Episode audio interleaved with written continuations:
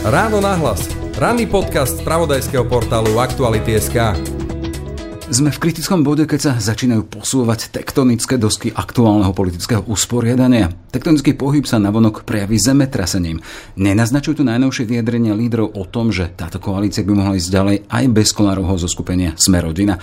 Téma pre Radoslava Štefančíka, politologa z Bratislavskej ekonomickej univerzity.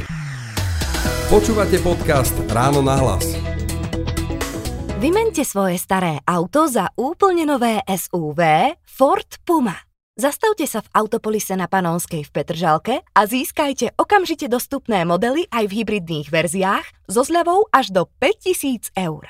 Autopolis vám zdarma pribalí aj 5-ročnú záruku a financovanie na splátky. Navštívte Autopolis Petržalka alebo kliknite na www.autopolis.sk. Ráno nahlas. Ranný podcast z pravodajského portálu Aktuality.sk. Vítajte v Rán na hlas. Dobrý deň, prajem.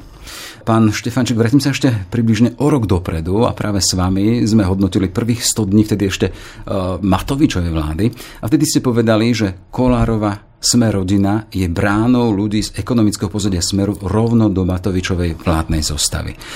Teraz aktuálne tu máme stav, keď Igor Matovič pripúšťa ďalšie pokračovanie koalície aj bez Borisa Kolára. Chcem sa spýtať, v akom stave je táto koalícia? No povedal by som, že veľmi, vo veľmi biednom stave, ak vy ste hovorili, že sme možno, že tesne pred zemetrasením, tak to zemetrasenie skutočne nemožno vylúčiť, vzhľadom na to, že sa skutočne reálne uvažuje o tom, že Boris Kolár a jeho strana Smerodina by vo vláde nemusela byť. Ja osobne si to vôbec neviem predstaviť, ako by ten zvyšok trojkoalície dokázal vládnuť bez eh, poslancov z eh, strany Sme rodina, vzhľadom na to, že asi by mali približne 75 eh, poslancov v Národnej rade Slovenskej republiky. Pán Kolár z... Miroslav Kolár. Miroslav Kolár, primátor Hlohovca, prislúbil podporu takéto vlády. 76. 76, ale netreba zabúdať na to, že táto vláda má vo svojom vnútri viacero konfliktných línií. Tou prvou a veľmi vážnou je ani nie tak hodnotový, ako skôr osobný konflikt medzi Igorom Matovičom a Richardom Sulíkom. A ten jednoducho nezmizne len tak mm, šibnutím prútika, ale ten by tam určite ostal a vidíme to. Mm, pán Matovič sa sám negatívne vyjadroval ani nie tak na adresu Richarda Sulíka, ako na adresu ministra školstva e, tento víkend, takže viem si predstaviť, že ten konflikt tam jednoducho stále je a nezmizne len, nezmizne len tak. Tá druhá konfliktná línia je vzťah medzi bývalými a súčasnými členmi strany za ľudí. Nemyslím si, že odchodom niektorých členov strany e, za ľudí sa tento konflikt len tak vytratí a ten tretí, možno že zatiaľ latentný, ale s pravidelnosťou každého pol roka sa objavuje. A síce pani Záborská vždy vyťahne svoju tému ohľadom či už interrupcií ale, alebo niektorých etických otázok, na čo má samozrejme plné právo, ale treba si na druhej strane uvedomiť, že práve táto téma dokáže veľmi rozohniť e, jednotlivých koaličných partnerov a ten konflikt, ktorý tam je, e, sa dokáže z toho marginálneho okraja e, dostať úplne do centra. A viem si predstaviť, že to dokáže minimálne nahlodať stabilitu vlády, takže ak hovoríme o 76 poslancoch budúcej teoretickej budúcej vlády, tak si myslím, že tých 76 poslancov je veľmi málo na to, aby sme hovorili, že tá vláda dokáže prežiť do riadnych volieb. To je tá najtesnejšia možná väčšina na to, aby prechádzali veci, aj keď tu musíme povedať, že sam, samotný Miroslav Kolár povedal, ale aj to je na nejakých podmienkach na dojednaní veci.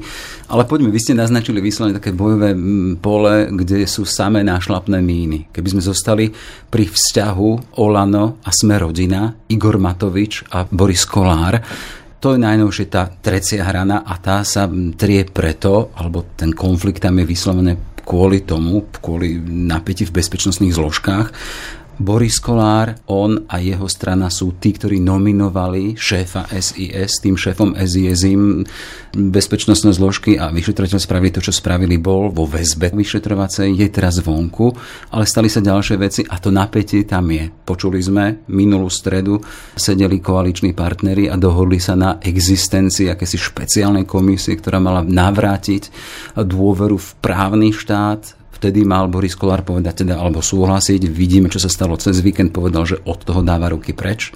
Tam boli tie vyjadrenia Igora Matoviča, ktorý povedal, ale takto my nemôžeme ísť, že tu treba buchnúť do stola a musíme si vyjasniť, či spolu alebo bez. A ak by to malo byť takýmto spôsobom, tak sme pripravení ísť aj bez. Pred pár minútami bola tlačovka Hegera, premiéra tejto krajiny a pripustil aj takú možnosť, že si to vedie predstaviť bez Borisa Kolára. Čiže aký scenár pred nami, keď hovoríme o vzťahu týchto dvoch strán? každom prípade treba povedať, že to, čo robí Boris Kolár, respektíve jeho strana, nepridáva body celej vláde, pretože táto vládna koalícia sa po, si postavila predvolebnú kampaň práve na tom, že bude bojovať proti korupcii, že bude bojovať proti klientelizmu, alebo ako to pán Matovič veľmi rád zdôrazňuje, že bude bojovať proti mafii. Ako vidíme, Boris Kolár robí všetko preto, aby ten boj nebol aby sa nepokračovalo v nejakých trestných stíhaniach, respektíve vnáša práve konflikt do tejto oblasti. Zatiaľ, čo v minulosti sme videli konflikt medzi Matovičom a Sulíkom, tak sme videli, že ten konflikt bol osobný. V tomto prípade nejde skutočne o osobný konflikt, ale ide o to, kto alebo akým spôsobom bude práve ten boj v úvodzovkách proti mafii pokračovať a vyzerá to tak, že Boris Kolár je hlavná prekážka tohto boja. Takže Igor Matovič na jednej strane skutočne potrebuje stranu e, sme rodina na to, aby mohli pri pohodlnej väčšine vládnuť, ale zase na druhej strane Boris Kolár ho môže ťahať smerom nádol, pretože voliť si môže skutočne položiť otázku, na čo títo politici sú vlastne vo vláde, keď nerobia to, čo nám dlhé mesiace pred voľbami slúbili. Takže Boris Kolár vlastne nahlo dáva ten protimafiánsky ráz Igora Matoviča a Igorovi Matovičovi to určite nie je príjemné. Avšak... Sám hovorí, že urobíme všetko preto, aby sme Borisa Kolára presvedčili. Ja len pripomeniem, že Boris Kolár, hovoríme o tej protikorupčnej, tom protikorupčnom ťahu a boju proti mafii, on teraz hovorí o inej, tej Čurilovskej úvodzovkách, za čo ho žiadajú všetci ostatní, aby sa ospravedlnil. Pričom takýmto spôsobom pomenoval jedného z vyšetrovateľov, ktorý je vo vyšetrovacej väzbe.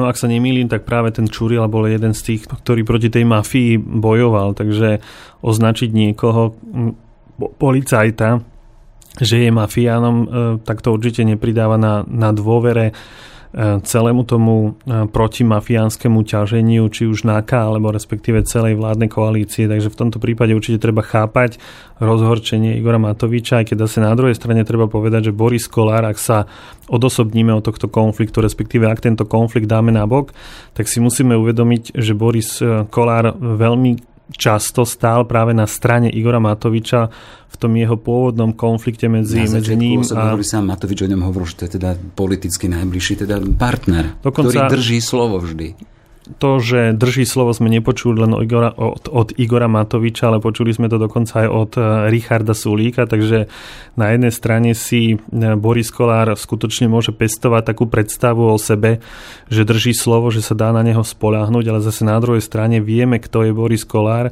Keď sa pozrieme na jeho minulosť, tak si uvedomíme, že najznámejšia fotografia, e, pod, e, najznámejšia fotografia podvodníka Bašternáka je práve s Borisom Kolárom. Boris Kolár bol, bol zväčšnený s bratislavskou mafiou, bol zväčšnený takto rovnako s Kočnerom, Takže Boris Kolár určite nie je žiadne neviniatko a skutočne je niekedy na mieste si položiť otázku, že či e, je to človek, ktorý má bojovať proti, proti mafii. Mhm.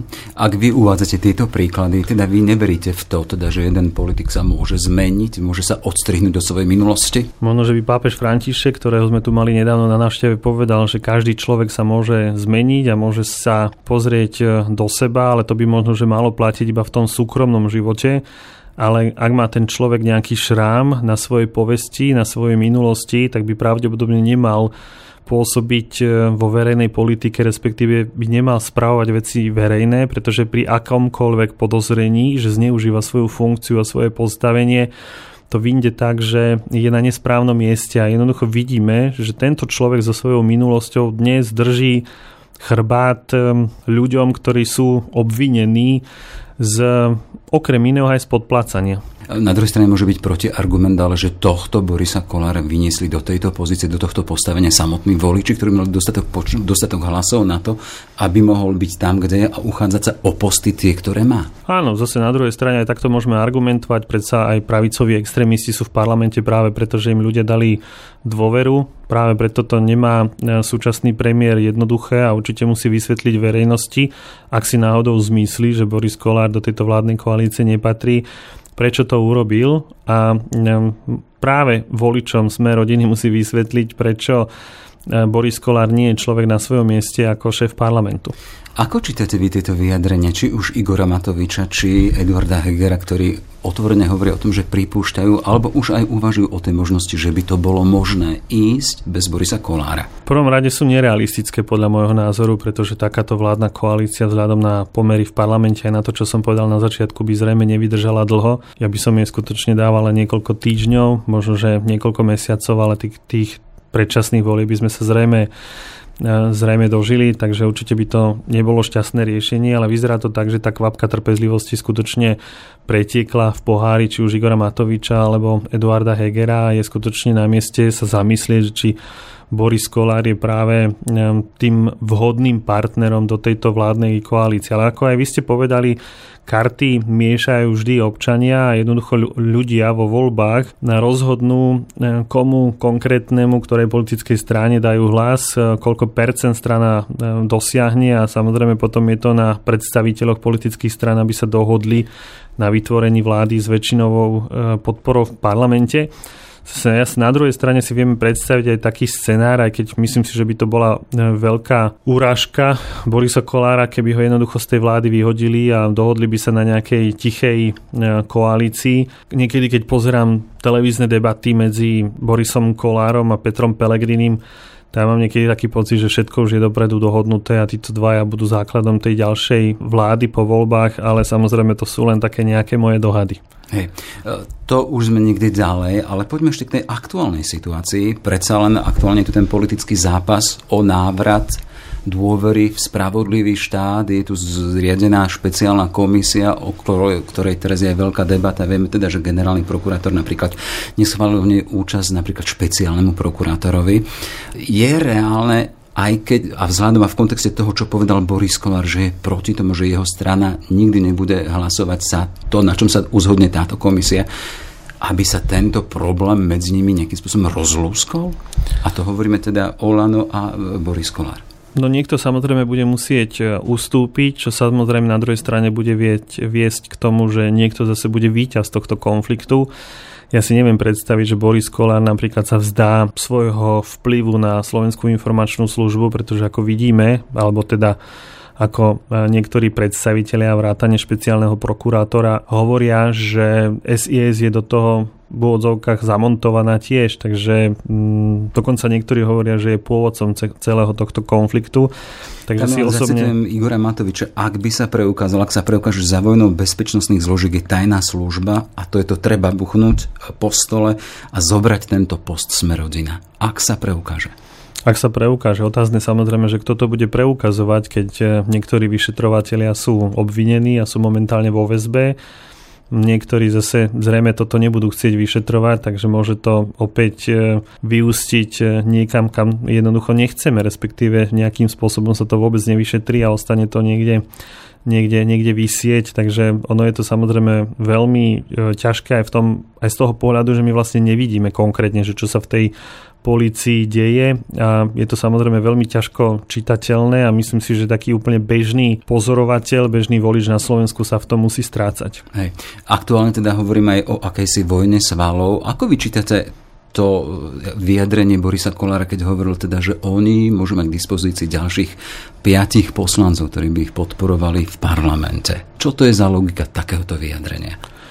Nemožno vylúčiť to, že e, Boris Kolár sa snažil navýšiť počet poslancov v poslaneckom klube e, Sme rodiny, pretože je možné, že sa otvorí koaličná zmluva. V koaličnej zmluve je napísané, že niektoré posty patria konkrétnym politickým stranám ale Richard Sulik jednoducho chce, aby ministerstvo spravodlivosti patrilo SAS, respektíve aby na čele to, tohto rezortu ostala pani Kolíková a v, tejto, v tomto kontexte, v kontexte otvárania alebo v kontexte diskusie o otváraní koaličnej zmluvy sa hovorilo, že či je na mieste, aby politická strana s tretím najväčším poslaneckým klubom spomedzi vládnych strán mala na čele parlamentu svojho človeka. Takže ja si myslím, že Boris Kolár sa len um, chcel poistiť, aby sa náhodou táto otázka neotvorila, pretože v tom prípade by sa vlastne otvorila téma, že či Boris Kolár je ten človek, ktorý má vie slovenský parlament. Ak tu zaznievajú tie hlasy, že koaličnú dohodu vôbec netreba nejakým spôsobom otvárať, že ideme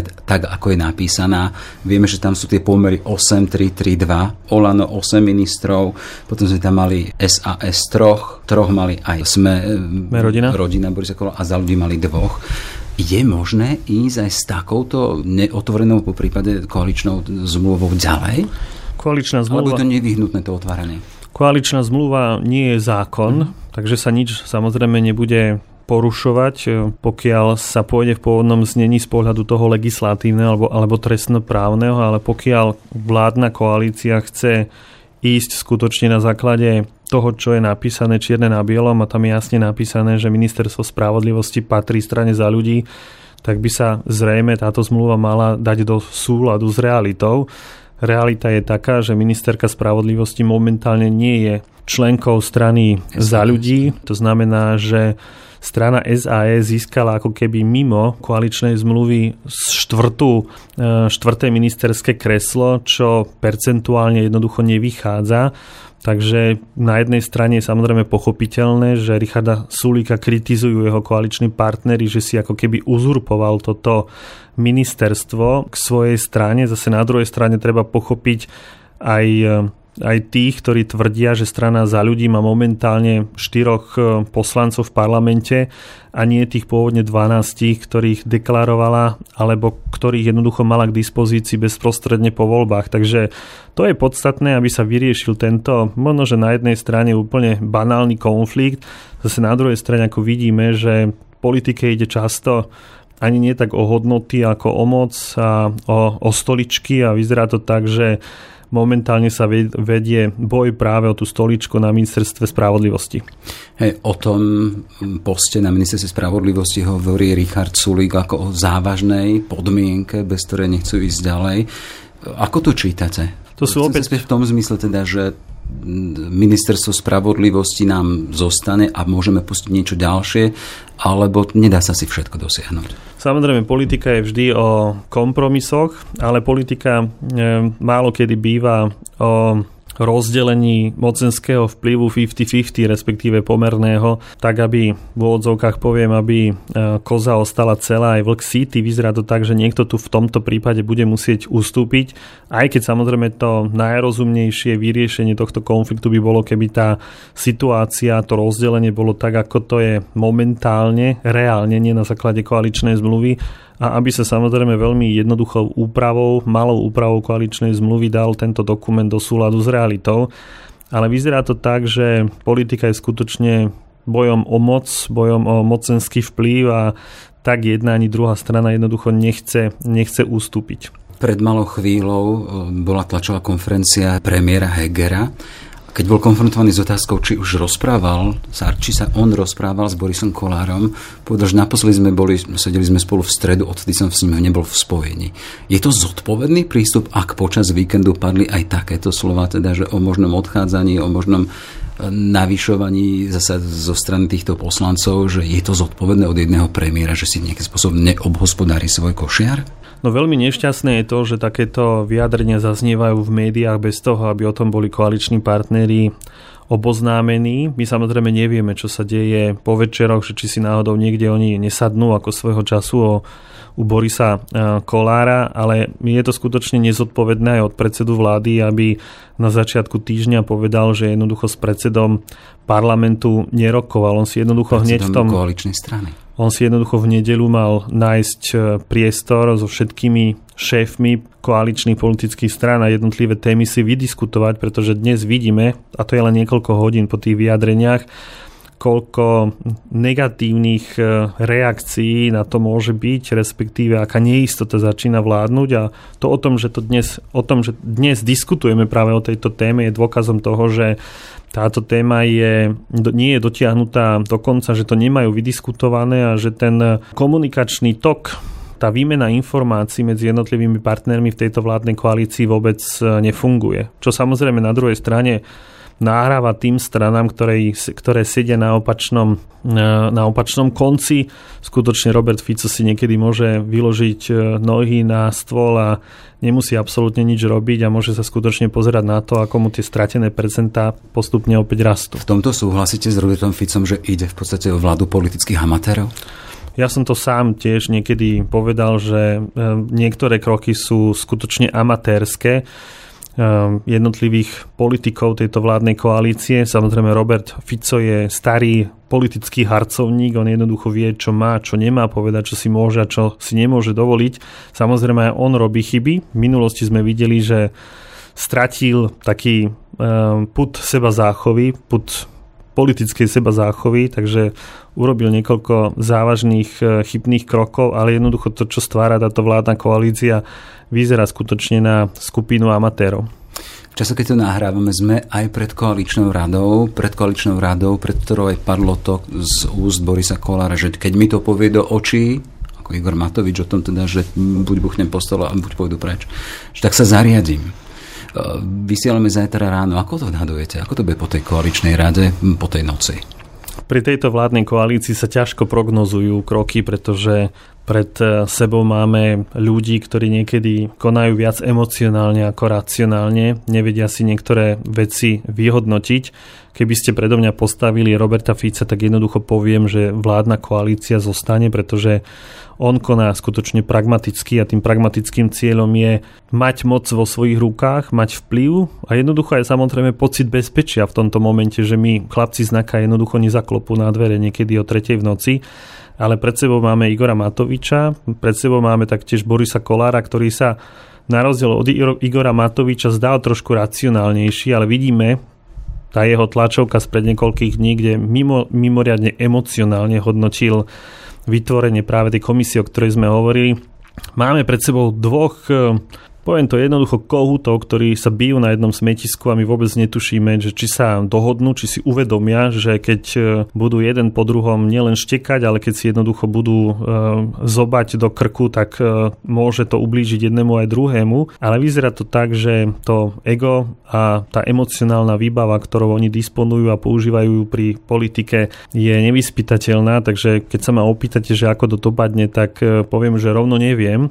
Keby sme mali pred sebou racionálnych politikov, poviem, že urobia všetko preto, aby sa dohodli. Možno, že e, jeden e, urobí ústupky, tak aby to nevyzeralo, že ten druhý je porazený a nakoniec vláda bude pokračovať ďalej, ale zase vráťme sa nakoniec vlády Ivety Radičovej, Igor Matovič bol veľmi dôležitým elementom, ktorý, ktorý položil vládu Ivety Radičovej, takže ja vôbec skutočne si nedovolím prognozovať, ako to tentokrát dopadne e, že by ten Igor Matovič, ktorý to stále pripomína Sulíkovi, že už si viackrát položil vládu, že by bol teraz s tým, ktorý by ju položil? Tak ste to mysleli? On to vyčíta, on to vyčíta Richardovi Sulíkovi, ale treba povedať, že Igor Matovič má rovnaký podiel na páde Ivety Radičovej ako Richard Sulík, pretože, Ivan, e, pretože Igor Matovič rovnako nehlasoval za vyjadrenie dôvery vlády e, Ivety Radičovej, takže on nemôže vyčítať Richardovi Sulíkovi niečo, čo by si musel vyčítať aj e, sebe samému. Zase na druhej strane,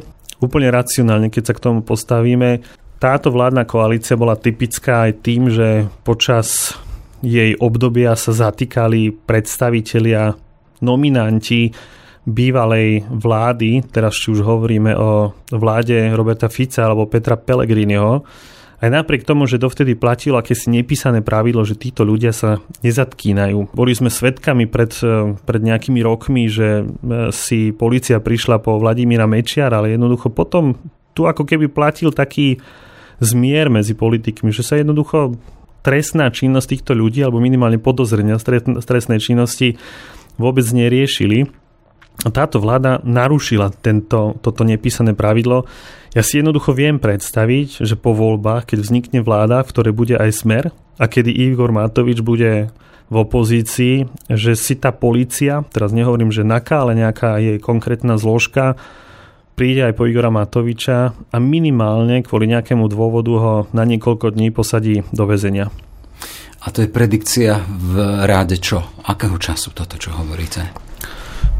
Ja by som bol veľmi rád, keby to nebola predikcia, keby to bola len hypotéza, ale viem si predstaviť, že ak by došlo k predčasným voľbám, a tie predčasné voľby, či budú alebo nebudú, to nezáleží od Roberta Fica, ani od Petra Pellegrinio, ani od Mariana Kotlebu, to záleží skutočne od Igora Matoviča, Borisa Kolára, Richarda Sulíka a Veroniky Remišovej. Takže oni sa musia dohodnúť na tom, že či pustia moc z rúk, tak ako to urobili práve na konci vlády Ivety Radičovej, alebo to skutočne dotiahnu až do riadnych volieb a urobia všetko preto, aby aby to poverenie, ktoré dostali od suveréna vo voľbách v roku 2020 mohli obhájiť, aby mohli pokračovať, aj keď možno, že nie v rovnakej zostave, ale minimálne, aby, aby mohli robiť tie veci, ktoré v toto volebné obdobie začali.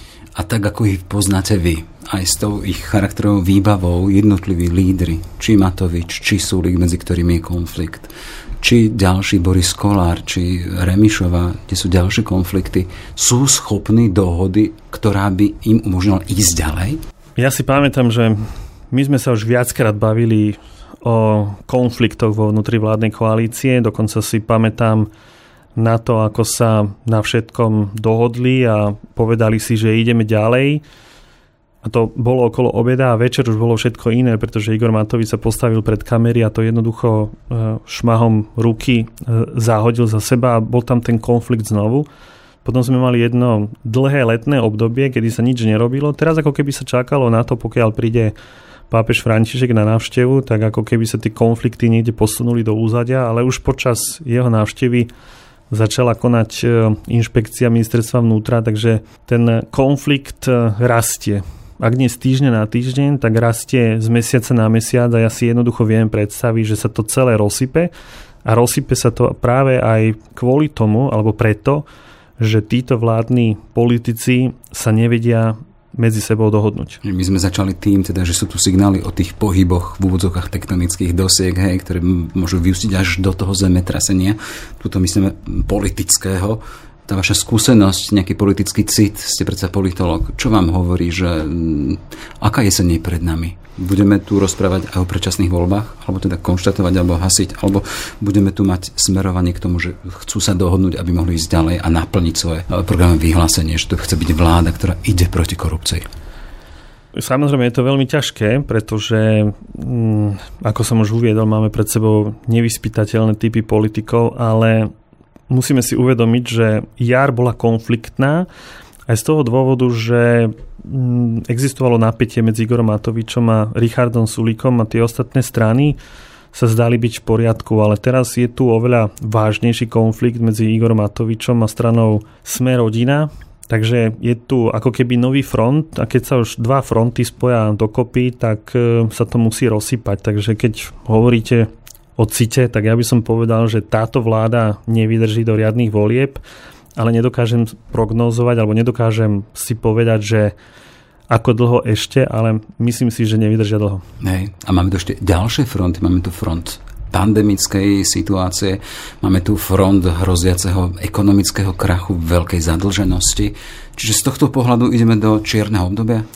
A tu nehovorím o tej mape alebo semafore pandemickom. Igor Matovič skutočne nevyhral tú pandémiu, tomu treba e, povedať. Aj v iných štátoch možno padali, možno klesali iné politické strany, ktoré vládli, ale zase na druhej strane e, tie krajiny sa z toho akým spôsobom pozviechali a ľudia si na to začali zvykať, ale, mm, ale tie ostatné veci, ktoré ste spomenuli, sú skutočne tými, ktoré budú akcelerovať jednotlivé konflikty a veď ešte sa zrejme ani nezačala poriadne jeseň, ešte ako keby sme mali len koniec toho leta, očakáva sa babie leto. 20. 22.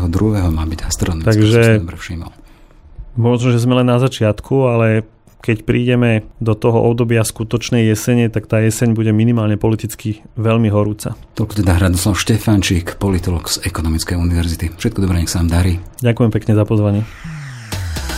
Všetky podcasty z pravodajského portálu Aktuality.sk nájdete na Spotify a v ďalších podcastových aplikáciách.